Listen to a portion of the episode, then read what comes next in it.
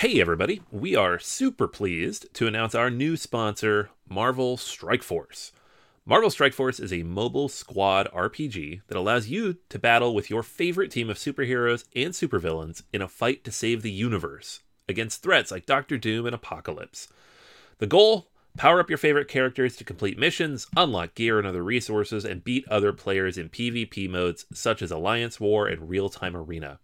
And the best part Marvel Strike Force just reached its six year anniversary, which means free stuff when you sign up via our unique link in the description. The anniversary consists of weekly events and bonuses. Just complete each event, and you'll receive special awards and skins. Make sure to log in each day and every week to take advantage of all the new characters that are being released specifically for this event. This will be Marvel Strike Force's most generous event to date, so don't miss out. If we have received a unique promo code for every new user, please follow our link in the description and use the promo code MAXPOOL. M A X P O O L. Again, anybody uses that code, it is unique for all new users. Check it out. Once again, thank you so much to Marvel Strike Force for sponsoring this episode. What's so special about Hero Bread's soft, fluffy, and delicious breads, buns, and tortillas? These ultra low net carb baked goods contain zero sugar, fewer calories, and more protein than the leading brands, and are high in fiber to support gut health. Shop now at hero.co.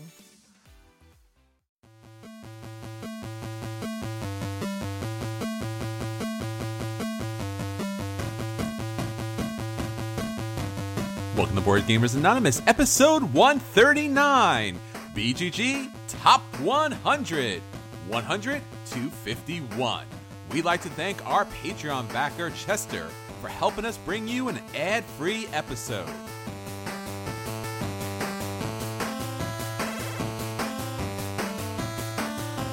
You're listening to a proud member of the Dice Tower Network, dedicated to bringing podcasters together for the greater good of gaming.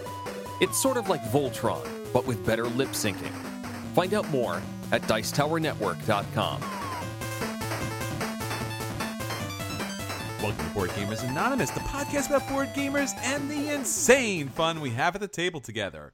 This is Chris.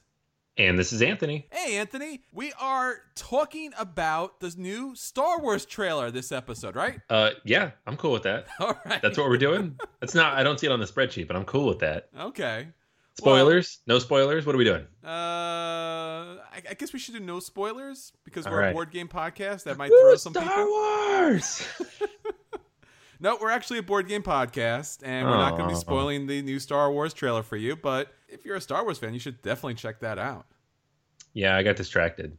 Aw. You said Star Wars, and I was all like, I just took off, forgot what we were going to talk about. Now, now let's go back to board games. Oh, That's okay. It's my second favorite thing. Okay. Well, eh, you know what's actually funny is sometimes, especially I think with the Lego sets, it actually gives away spoilers for the movie. But I don't think we've seen that yet with board games, right? No, no, the board games are they're usually incredibly mixed up. Like I just got the new Imperial Assault expansions, and there's nothing in there that's even remotely spoiler. It's like just random stuff from the Star Wars universe, or it's like two years behind. Like they just now are releasing content from like Rogue One and um, of Force Awakens in their games. So I think we're safe. Hmm. I don't know. I like to have a little kind of inside look into the new movies. If it was, in a, you know, kind of deep within a uh, strategy board game, that there was some kind of mechanic or character that, you know, no one knew about. Instead of having these typical like, "Hey, the new Lego set's out here," and it spoils everything. So That's true. That's true. they do. yeah. So well, that's what's typically going out in the world because that's really the only thing that's going out in the world, right? We're we're pretty clear about that. Yeah, Star Wars. There's a new Star Wars movie in two months, so whatever about everything else. In January, we can get back to worrying about nuclear holocaust. in January we'll start worrying about regular warfare instead of intergalactic kind of warfare. yeah. All right. yeah. But beyond that, what's going on with BGA, Anthony? Well, guys, PAX is in just a month or so. PAX Unplugged, that is, because it's all better. board games. We're going to be there. Both of us are going to be there, right? Wow. I get to see Yeah. Anthony from BGA. I can't wait to meet him. Yeah, I'm so excited. Uh, yeah, this is our um, Well, it's not really my local con anymore. I think Columbus is closer for me, but it's in the same state. So I'm in Pittsburgh, it's in Philly. Chris is in New York, it's in Philly. So we're all semi close. Jason's going to come down from Connecticut from the Every Night is Game Night side. A whole bunch of people we know from the area are going to be there too. So this is like the con where we know people already. It's our Cheers con. It's our Cheers con, yeah. Hopefully everybody knows our name. So we're super excited about that. If you're going to be there, if you're going to PAX Unplugged, let us know. Hit us up on the Facebook group. Hit us up on Twitter. If you happen to back us on Patreon, you can hit us up on Slack, where we're going to be hopefully planning some uh, gaming with anybody who might be going. But we will be there. We don't have a huge amount of plans, so we're hoping to connect with people and play some games. Yep, plans are still up in the air. So if you're going to be there, and we definitely recommend going because board gaming is growing, as you can see from this new convention, and it would be amazing if PAX had a tremendous turnout because, you know, when they started with their typical PAX conventions, it's I guess east, west, south, Australia. So Yeah. maybe Unplugged will follow with that same kind of trajectory if they get a big turnout for uh, Philly. Maybe it'll pop up in a lot more places because honestly, Ohio and Indiana and not the easiest places to get around to. Yeah, everything's in the middle of the country, which Yeah. makes sense, but for people on the coasts, it's a little rough. It's a trip. yeah. Seriously. Yeah, and so the other thing, real quick, uh, is every night is game night. So last week we had a special episode that Jason hopped in. If you are on the fence about backing the Seventh Continent, I which is on. Kickstarter right now, um, they did like a 45 minute review of that. Whoa. So it actually helped me a lot because I was also on the fence, and now I know what I'm doing. So if you're not sure yet, definitely check that out. So do we have to listen to the episode to find out what you did? Well, I'm not backing it. There's that. Okay. it's it's pretty pricey. It's an adventure game. It sounds like you need to invest a ton of time into it to really get as as much out of it as you can. Sure. And I just don't have that much time to invest. So this is very like a personal decision for me based on my circumstances with two kids and a board game podcast, two board game podcasts. If you have all that time, it does sound pretty cool, and I do want to play it at some point.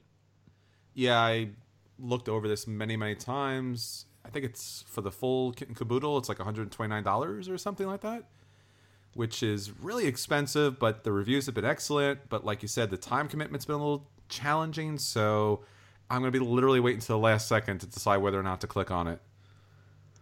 Yeah, yeah. I'm hoping someone I know has it and I can borrow it or something for a weekend at some point in the future. And I'm gonna like I'll love it and then I'll kick myself for not backing it. But I don't know. I still got Gloomhaven sitting there with like 80 plus missions left to go through, and I'm like, sure. I'm good. I'm good. so, Makes a lot of sense. All right. Yeah. So what's going on with everybody else on BGA on Facebook and our question of the week? yeah. So I asked everybody a question that's near and dear to my heart. What game has been sitting on your shelf unplayed the longest? Ah. And apparently, people have a lot of games because this one broke the record for the most responses we've gotten to date. uh, we got over 30. Yeah, no kidding. We got over 35 responses here. So obviously, I can only read a few, but I'm just going to list off a few games that people mentioned. Um, we have Hive. We have the DC Deck Builder. We have Doctor Who Card Game. We have Outpost. We have Takenoko, Small World, Quelf, Taurus. Our buddy David mentioned Taurus. Um, Order of the Stick, uh, Sid Meier's Civilization, which I totally get. Uh, Twilight Struggle, I also get that one. Um, Upfront, Hero Quest, RAR, Nevermore. Uh, let's see what else we got here. We've got Dragon Lance, Someone picked up on eBay. Twilight Imperium. That one makes a lot of sense. Steam, Dead of Winter, Empire, and there are more. Wow. Everybody had a different answer Mhm. Uh, common theme a lot of these games are decently long some of them are old and those tend to be the ones i have the hardest time getting out the really long ones or the really old ones i think for me the oldest one i have on my shelf that i haven't played yet is dreadfleet so this was a games workshop game that i picked up super cheap at myriad back in the day. And i mostly got it to paint it but i also haven't played it. So i've had this for about five years now. Um, but nothing quite as long as some of these. Yeah, for me, that would still continue to be Star Trek Fleet Captains, which I Ah, think we talked about a year ago or so when we had uh, Dave and our friend Chris on the podcast talking about our biggest regrets. And I still haven't gotten this game to the table, even though I own both expansions.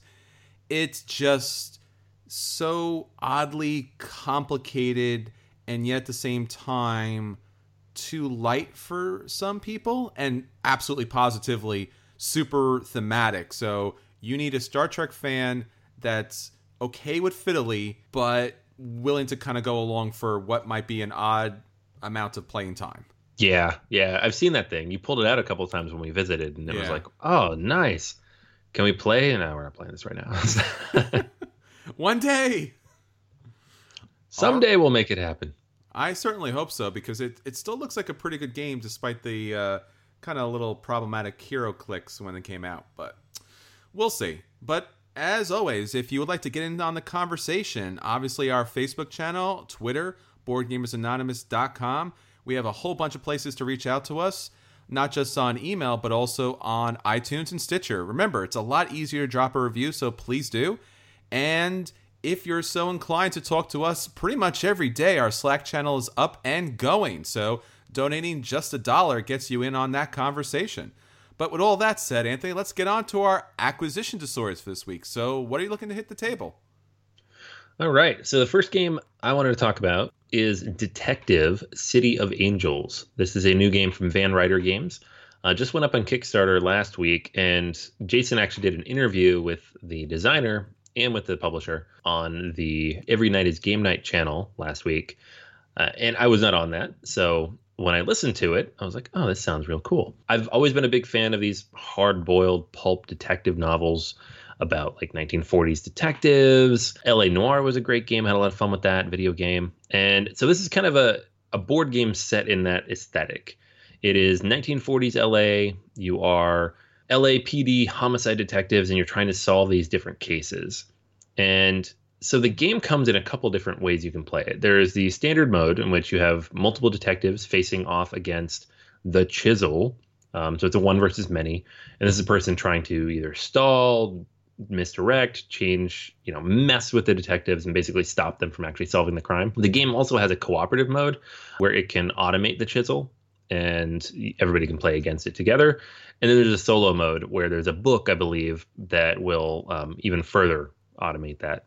So it has kind of all that stuff that I'm looking for uh, in terms of, you know, plays one to five. It's cooperative, but it has a competitive option. Has artwork by Vincent Dutrait. So some of that fantastic artwork that we've seen in so many games recently. It's not kind of the a game like this I wouldn't expect the world in terms of art, and yet they went out and got it anyways. So that's pretty cool.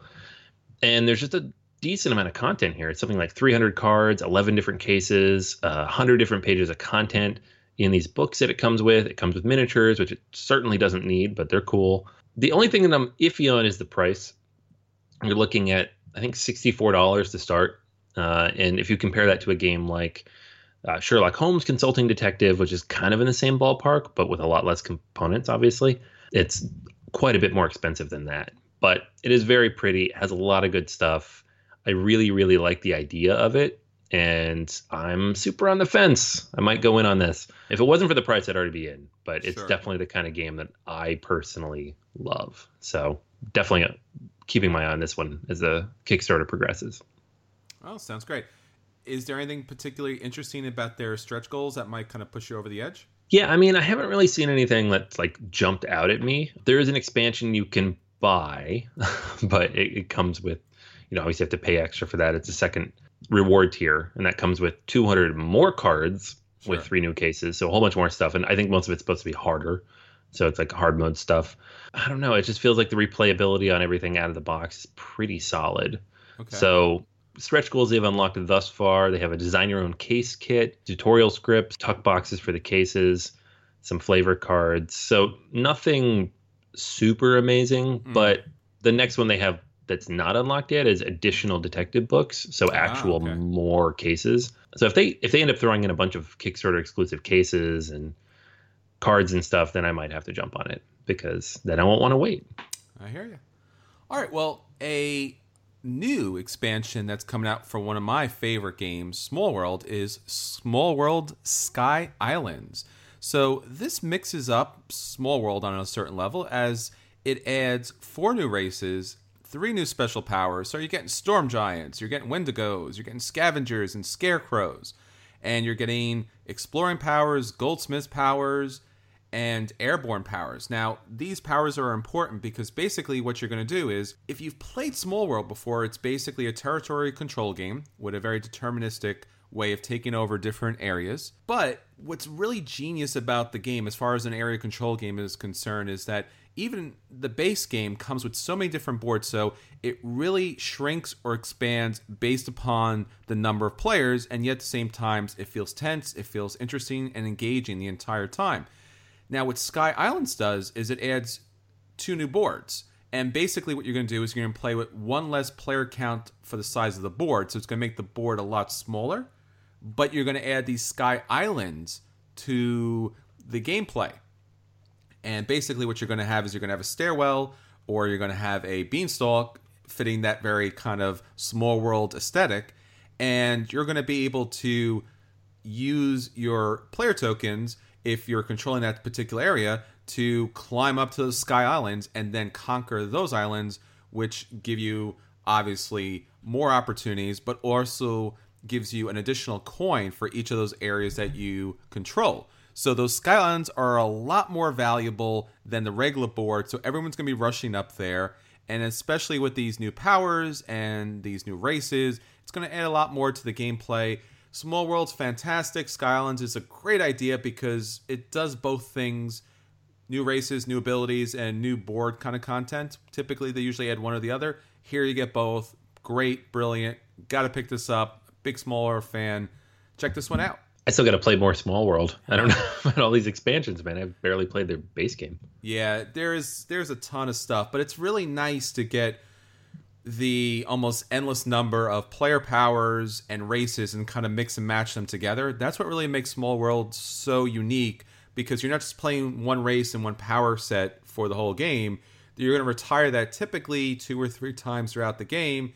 So that's a lot of fun and then all the different race interactions is a lot of fun and it's a very smart game despite its very cartoony look definitely something to check out in the future all right so that's our acquisition disorders now on to our at the table so anthony what do you have for us this week okay so i have a game called BrilliAnts and i'm going to be making a lot of weird enunciations here because this game is full of puns with the word ant in it ah. and I feel like I have to say them because I had to read them. So, so everyone has to suffer. Is that what you're trying to say? Yes, I'm okay. going to share that with everybody. All right. Um, so BrilliAnts, uh, it's designed by Maxime Tardif. It's from Sphere Games, and we ran into these guys at Gen Con. Uh, this game was kickstarted, and it just recently got out to mass market everybody. Now, the weird thing about this game, and I say weird because you don't typically see this, is that it's a box full of a ton of components. Chris, I know you lifted this box too. It weighs a good seven, eight pounds, right? Yeah, despite it being little tiny ants, it was probably the heaviest game that I was carrying around in Gen Con. Yeah, it's a ton of stuff in the box, and yet on the box it says eight plus. And when you open it up and the rule you read the rules, it has rules for children and also more advanced rules for adults. And once you play the game, it's fairly accessible. But first off, let's describe the game. The basic idea of the game is everybody has their own ants. You have three different types of ants. You have warriors, engineers, and farmers. Um, there are different predators that move around, and you're going to take different actions, either laying eggs to get new ants, moving ants, or displacing a predator, basically to mess with other people. And the goal of this is to move the ants around either inside your ant hill uh, to open up spaces there, or out on the main board to pick up different resources. You take those resources, you basically turn them into complete sets, and you get victory points. Fairly straightforward. Uh, not a ton of complexity here. Now, the thing about the game, though, is that despite the fact that the basic rules are fairly simple, and there's a few other things involved, like you can get those predators involved and block people. You can establish your own territories with the pheromones. When you take an action, you, will be dropping pheromones around, so kind of blocking off space that belongs to you. Um, you have to manage your own individual player board. You have all these different things you can have to keep track of, plus your hidden objective cards that you're picking up. So, while the basic idea of the gameplay is fairly simple, uh, you know, I feel like I could describe this game to other gamers in like five, ten minutes, and everybody would be in on it and be fine. We could get going and play the advanced version. It'd be great. I do not see how I could play this with seven or eight year old, there's just too many things going on. It's not complicated. There's too much stuff. That's not a bad thing. I think, you know, by the time my kids are like 10, we could definitely get them in on this. I think they'd have fun. There's a ton of pieces all over the place. You got the little ant miniatures, lots and lots of fun there. In terms of a game itself, the introductory version, the uh, what is it? What do they call that? The I can't remember the beginner version. It's some pun on ants. Intermediate is intermediants. So and then advanced. Ah, okay. Um, see what you did so those, there. yeah, they're fun. So intermediate version, I don't think you'd ever really play. Advanced version is what you'd play with other gamers. The beginner version is a good way to learn the game. Um, and if you're playing with slightly older children, I think the game suffers a little bit in that it tried to do too many things, Mhm. um, combined with the fact that the rules are kind of poorly written. You think there are only one or two pages of rules for each of these different versions of the game. So it's not enough. Um, once you read through that, you don't quite understand how to play. You end up reading through it multiple times, trying to figure out what you're supposed to be doing. It's not a complicated game. The rules shouldn't be that bad, but they are quite bad. I think there's a better version online you can download, but the one that comes in the box, not great. Now, the actual gameplay, the part that people care about, once you get past all the fluff and the box and the different rules and the different types of rules and playing with kids and all that stuff, it's pretty fun. I mean, it's fairly straightforward, but you are building out your own territory. You are moving into other people's. You're managing how many ants you have. Um, you're using those predators strategically to go out and take actions on the board that are going to hurt other people or help you. There's lots of cool stuff here, and it's a very tactile game because you have dozens of little ant figures that are running around the board, and each of the different types is unique. The warriors, engineers, and farmers are each unique sculpts. Um, there are miniatures for each of the predators too. So while it is a little fiddly because you have tokens for all six different players and then all the different resources on the board, once you have it set up and you're running through it, it flows very smoothly. So despite all the stuff I said at the beginning that was like, what is this? I actually liked it quite a bit. Can't really give it a buy because it's decently expensive and I'm not really sure who the audience here is and it's a little hard to learn. Um, so it's kind of bulky for the weight of the game. But if you sit down to play it, if somebody has it, or if there's in a library at a con, or you have a chance to just demo it, it's a pretty good game. I feel like with some additional development time, with some streamlining, they could strip some pieces out of this and make a really solid, accessible, not quite gateway, but a maybe medium weight game that a lot of people would really enjoy. So um, I give this one a play. I feel like it could be much better, and I wish it was, but it was still fun to play. So I'm glad I had a chance to get it, this one to the table. Well, it's good. A solid strategy game, but ran into maybe one of those kind of like a 504 type of problem where they're just trying to do something for everybody and maybe just kind of missed the mark there because, as you said, this was a wonderfully produced game that seemed to be a solid strategy game, but the artwork seemed a little kiddie, so they were trying to do everything, and maybe you should have just stuck with one particular lane. Yeah, yeah. I feel like they maybe at some point in their head this was for kids, and they're like, oh, it's too complicated, so let's make some rules for grown-ups. Sure. This is not really accessible enough for kids. There's too much stuff here. Yeah. If they'd made this a middleweight kind of center lane game, kind of on par with, you know, all those games in the middle that have maybe three or four sets of rules, something like Small World that you can play with your family, but it has a little bit more depth if you want it to. I think it would be solid. It's just a little too much jammed in here. Okay. Well, talking about something with maybe a little too much jammed in there is Fog of Love. Now, this is a new game from Hush Hush Projects. It was a recent Kickstarter game, and this is an extremely ambitious game. Basically, what you are doing is you are participating in a two player game in which you are a couple going through a particular situation. And in the game box, there's a number of different situations to play out from very starter situations that are more of a co op type of situation to more of a possibly co op slash competitive situation. And basically, what you're doing is you are managing and dealing with a mature relationship. And throughout this mature relationship, a number of different questions and situations are going to arise. And you and your partner are going to try to negotiate these different situations together to allow each of you to meet your goals. Now, at the startup of this game, you are going to put together a certain personality type. So you're going to get a number of these different personality type cards. I think you start with five, and you're going to pick three. And these three cards are basically your end game scoring cards. So it's going to show on those cards basically what you need to accomplish on the game board. And basically, the game board mostly is these different tracks that are going to allow you to manage your different points. So, as different situations arise, it's going to say, What would you do in this situation? And based upon what you need to do for your final goal, you are going to pick a option in order to place a token towards one area versus another area.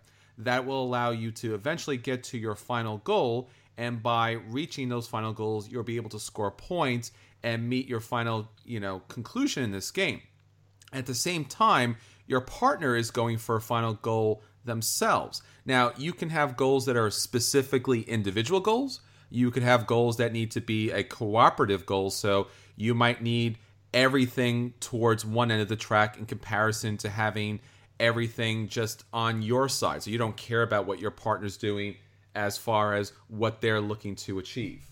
Now, I don't want to spoil really anything about this game because I think one of the joys of this game is actually exploring all the different personality traits, which are the goals in this game. There's also occupations in this game as well. So you'd be able to pick a particular occupation. It's going to get you at least a, kind of towards your final personality trait goals. And as the game goes on, what's really interesting is you're kind of almost doing like a role player game type of situation where you're building up a particular character and then you are together facing with their character that they built, facing these different situations in order to accomplish your final goals. And as the game goes on, those goals can change. So you might go for a, a victory condition that is all about finding long lasting love together, but you might be a heartbreaker and just go for a particular goal because that seems the way that the uh, board is going. There are a number of different chapters in this game that are going to kind of play out as a story mode. There are different scenes that are going to add flavor to the game, and then obviously the final finale. Now, as I said, this game kind of starts off with co-op game that you're trying to accomplish together, and that's a really nice game. Starter scenario, which a lot of people I know have played, has kind of turned them off to the game because it really hasn't offered them enough. But the later scenarios really do offer some really high quality gameplay. Not to mention the components in this game are outstanding. The the box is just like a heavy, solid cardboard box with a really nice insert that was built for future expansions. And when you get the base game itself, it kind of says in the base game in certain cards that there are these upcoming expansions a little more interesting. Like there's a paranormal romance that you can actually play in the future. It's a light game. You can play this with gateway gamers. It's a long game. It does take some time to play this game. I would say an hour and a half to maybe about two hours. The gameplay here is about 60 minutes to 120, but the game does take a lot longer than that. The text on the cards is quite small. So if you do have a little challenge with that, you might need a, mic- a magnifying glass in certain cases. But in general, this game benefits from role playing. It ga- it benefits from really playing out the character. Don't look at this game as a kind of straight relationship game like, hey, let's get to know each other better. That's not what this game is. This game has a number of, as I said, a Euro game with kind of the role player mechanics with time story kind of look to it and a little bit of their gameplay kind of incorporate into this it's a very unique, interesting game and take on character generation, certain set collection as far as the game's concerned, and then meeting certain goals as the game wraps up. This game, for the uniqueness alone, gets a buy. It gets a kind of a low buy because I think that the game needs more scenarios because once you play through the scenarios, yes, you can kind of mix up the scene cards, but I think you kind of have played it out a little bit so it kind of burns out as, as as far as like T.I.M.E Stories. Once you kind of go through a scenario, you kind of seen everything it could do. So recommendation for Fog of Love. Now, the second game I want to talk about very quickly is a new game from Japanime games, and this is the terrifying girl disorder. So this is more of the paranormal type of relationship. Now, this is based on a Japanese novella, and it's kind of like, let's say, young women growing up, discovering their powers, kind of like almost like a dark, twisted X Men kind of world version as far as they discover their powers and instead of kind of taking on the bad guys this evil corporation's kind of clamping down on them. And during one of these situations when they kind of come for these young ladies one of them kind of wipes the memory of all the other game characters. So at the start of the game you are one of these characters but you're not sure exactly which character you are. So you take on a set collection mechanic in order to collect kind of memories in order to decide or figure out which character you are. So at the start of the game, you're given a shard card. Now, these shard cards are these shards of memories that you're going to be able to use in order to utilize circle mechanic where you're going to line the cards up in a circle, you're going to place your shard card on one of the cards, and based upon where the token is facing, it's either clockwise or counterclockwise, and based upon where everyone's placed their shard cards, you are going to collect a number of these cards in your hand. Now, as the five rounds go on, you're going to be collecting more cards, but eventually you're going to be wanting to play sets of cards. Once you play a set of cards of one particular young lady, you place those down and you activate its ability. Now, those activated abilities are going to do a number of things to help you move your cards around, take cards from other players, take your cards in your hand and place them in other different kind of tableau situations. Now, these recollection areas are going to allow you to score points at the end of the game. So, as you collect those cards, as you build up your little tableau area, once those rounds are over, whoever has collected the most of a particular character is going to be that character and then finally be able to utilize that particular character's victory point condition. Now, the victory point and the condition are very different depending on the character. So, for example, one of the characters might benefit for collecting the most of that particular card. Some might collect the least, and some might just collect the middle amount. So, it's challenging as far as what are you actually going for in this game because as you're collecting your particular sets, other players are playing cards that are kind of messing it with a little bit, adding cards to your hand, taking cards away from your hand. And at the end of the game, for every card that matches the set that you were collecting the most out of, you're going to score additional victory points. This is on the lighter side as far as games concerned. It has a really interesting mechanic to it as far as collecting these sets that are going to kind of change throughout the game. The story is interesting, and as I said, it's on the lighter side. Really nicely done artwork. You're going to look at seven different pieces of artwork, basically, as far as the girls are concerned, and each of them going to have a different special ability. So, variable player powers, set collection, anime and manga fans are going to really like this game. I'm going to give this game a play. I think that it fits nicely as far as offering a different type of mechanic for the set collection mechanic. The artwork is nice enough to kind of involve everyone into this type of game.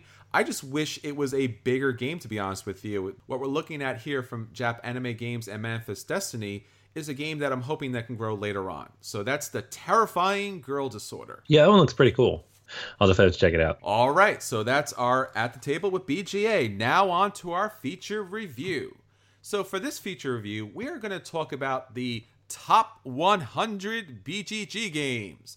So as probably many of you know, Board Game Geek puts together their top 100 games. It's pretty much the most search upon theme as far as when you're looking for a game, this is the kind of the creme de la creme, the best game in board gaming. And basically because it's, I don't know, 1 through 100, because we don't like number 101. Screw that guy. So, nonetheless, we're going to go through 100 to number 51, let you know, as far as we're concerned, what our ratings are for those games. So, basically, you are getting, I guess, 50 to 100 reviews. As long as we've actually played the game, we're going to let you know if the game is a buy and you should run out and buy that game.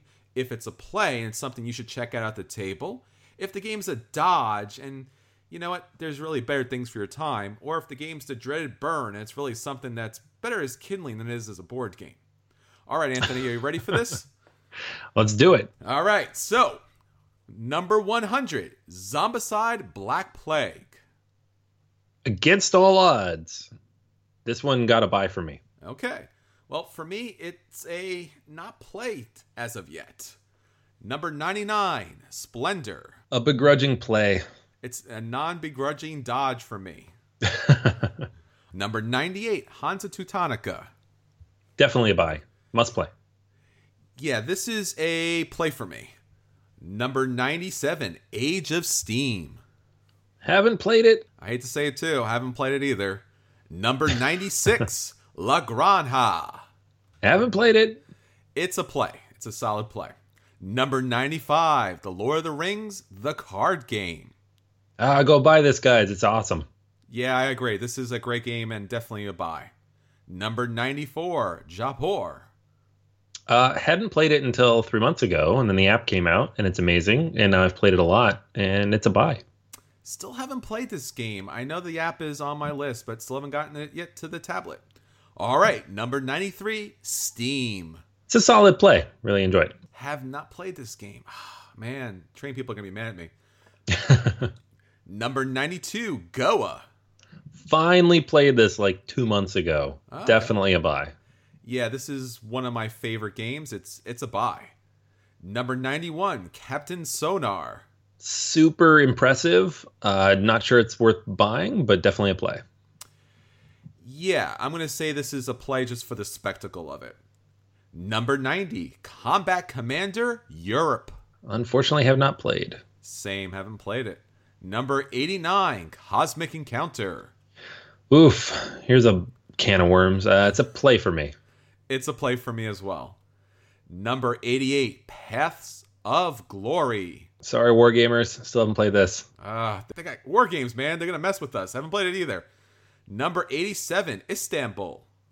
Uh, a play. A play. Play here, might as well. Number 86, Chaos in the Old World. Haven't played it, but if you find it, buy it because it's out of print. Haven't played it, and I think the skin board's going to keep me away from it. Number 85, Ticket to Ride Europe. Uh, solid play. Solid plays, agreed. Number 84, Railways of the World. No, this one's fantastic. This is a buy. I still have not played this game. I'm really upset about that. All right. Number 83, Commands and Colors Ancients. Unfortunately, have not gotten this particular one out yet. Nope, same here. Haven't gotten to the table. Number 82, Suburbia. This is a top 10 game for me, so definitely a buy. Definitely buy. Same here. Number 81, Nations. One of my favorite Civ builders. Uh, definitely a buy as well. It's circling my table but has not yet landed, so haven't gotten to the table yet. Number 80, Star Realms. Ah, this one's dropped to a play for me recently because of other games coming out, but it's still very solid. It's still a buy for me. I still really love this game. All right, number 79, Forbidden Stars. Own it. Haven't played it. Never played it, and now that's out of print, probably never will. Number 78, Ora Labora. One of the few Rosenbergs I have not gotten a chance to play yet. I own the reprint, but have not gotten to the table yet. Really disappointed about that. Number 77, Legendary Encounters, an alien deck builder game. Literally the only legendary game I will play. so this is a strong play for me. I haven't played this one yet, and as you said, I was hoping to get this to the table. Number 76, Arcadia Quest. Ah, so much fun. Definitely a buy. Yeah, absolutely a buy. Just just be careful. It's an obsessive buy. Pretty sim- simple with that. Number 75, A Game of Thrones, the board game, second edition. It's a Game of Thrones as a board game, so obviously it's a buy. It's a buy if if you're a Game of Thrones fan, but I'm going to say a play otherwise. Number 74, Alchemist. Ah, I love this one so much. Uh, this is a buy for me. It's a play for me. It's a, a little little too much on the end. Number 73, The Resistance, Avalon. Oof, don't like these games much. It's a dodge for me. It's one of the very few social deduction games that I, I think deserves a solid play. Number 72, Stone Age. Because of Z-Man's incompetence, I have yet to play this one. It, thanks to our friend Dave, I actually get, did get to play this one, and it's a buy. Number 71, War of the Ring, first edition. Well, I haven't played the first edition, but well, spoilers for later. But yeah, this is a buy. Haven't played the first edition, but if you got a copy, I will take it. yeah. Number 70, The Gallerist. Ooh, this is I, this may still be my favorite Lacerda. This is a buy. Wow. I have still not gotten this to the table despite my pleading to friends to bring it out. Number 69, Kemet. Uh, it's a light play for me. It's a solid buy for me. Number 68, Castles of Mad King Ludwig. Ah, play. It's a high play for me. Number 67, Descent. Journeys in the Dark, second edition. This was a buy until I played Gloomhaven. So take that as you will. It's now a strong, strong play, though. Haven't gotten to the table. Number 66, Crokinole. If you can afford it, buy. Um, it's a lot of fun, but it's expensive. Yeah, this is a solid play, and I think as Anthony said, if you can afford it, it's a buy. Number 65, Santorini. I'll buy this game. This is a fantastic game. This is a solid play for me. Number 64, Pandemic. Uh, solid play, newer versions, and especially Iberia would be more of a buy.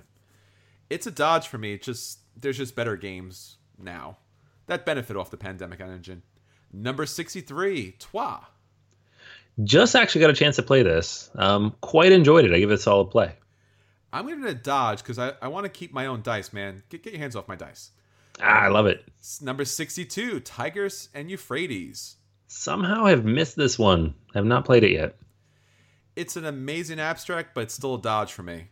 Number 61, Trajan. You know, on a technical level, this is extremely impressive, but at an actual gameplay level, it's a little too much. I give it a play, but not quite a buy for me from Feld. It's a solid play for me. Number 60, Russian Railroads. One of my favorites. Love this game. So many points. It's a buy for me. It's a play for me. With expansions, it's definitely a buy. Number 59, Dominion. Base game, probably dodge. Once you start adding stuff in, gets up to a play for me. It's a solid play for me, and as you said, expansions make it a buy. Number 58, Sherlock Holmes Consulting Detective, The Thames Murders and Other Cases. Oh, this is such a cool thing, guys. this is so much fun. Uh, this is definitely a buy, especially now it's back in print and there's a second set. Definitely check it out if you like this type of mystery. Never played it, but hopefully someday I will crack that mystery. Number 57, Mombasa. Very, very solid play. Lots of fun. This is a high buy for me. Love this game. Outstanding. Number 56, The Seventh Continent. This sounds familiar. Yeah, maybe we just talked about this. Yeah, I haven't played it, but I'm dodging, but that doesn't mean anything. I haven't played it. Yeah, I haven't played it yet either, but hope to someday. Number 55, Clank, a deck building adventure. I picked up a copy several months ago and I've yet to play it. So take that as you will. Sure. I give it a play. Number 54, Battlestar Galactica. Such a good game and very thematic, but I can't give it more than a play. Yeah, it's a play for me as well with the additional expansions. And if you're a big BSG fan, then it's got to be a buy. Number 53, Fields of Arle. One of Rosenberg's best one and two player sandboxes. This is definitely a buy, but remember, one to two players. So limited audience. Yeah, have not played this one as of yet, but definitely want to get to the table. Number 52, Star Wars X Wing Miniatures game. Bye, bye, bye. Bye. it's a bu- buy for me as well, but as you can hear from Anthony, be very, very, very careful. bye. be careful. and finally, number 51, Dominion Intrigue. I'll give this one a play just because I just said Dominion's better with expansions, and here you go. Standalone expansion. Sure. This is probably one of the best expansions for Dominion. I think pretty much everyone agrees on that. So this is a solid play for me. All right, so that is our number 100 to number 51. Next episode, number 50 to number 1. So it only gets better from here on out. All right, so that's everything for this week. Until next time, this is Chris. And this is Anthony. And we'll save you a seat at the table.